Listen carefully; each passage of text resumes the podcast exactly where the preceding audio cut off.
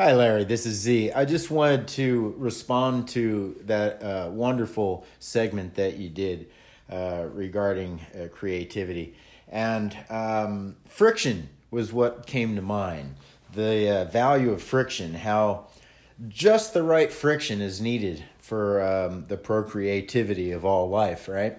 Um, and uh, sometimes, if you're working alone, that friction has to come from within um, and if you can't get from within, then often uh, that comes from uh, other people, right? so, all right. Again, thanks for um, for doing what you do. Uh, keep it coming. Hey, nice one, Z. Uh, thanks a million for that. You're right, you know, um, you do need that stimulation, that friction, don't you? You know, and without it, uh, there's not much in the way of growth at all.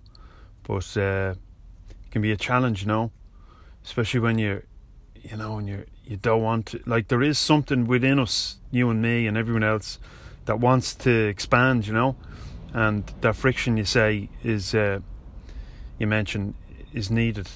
Uh, sometimes we don't want it, you know, we don't want it, but it comes anyway, and we get all hung up on it, you know. But uh, yeah, listen, thanks for listening, dude, and uh, appreciate it a lot. Hope you're well. Take it easy.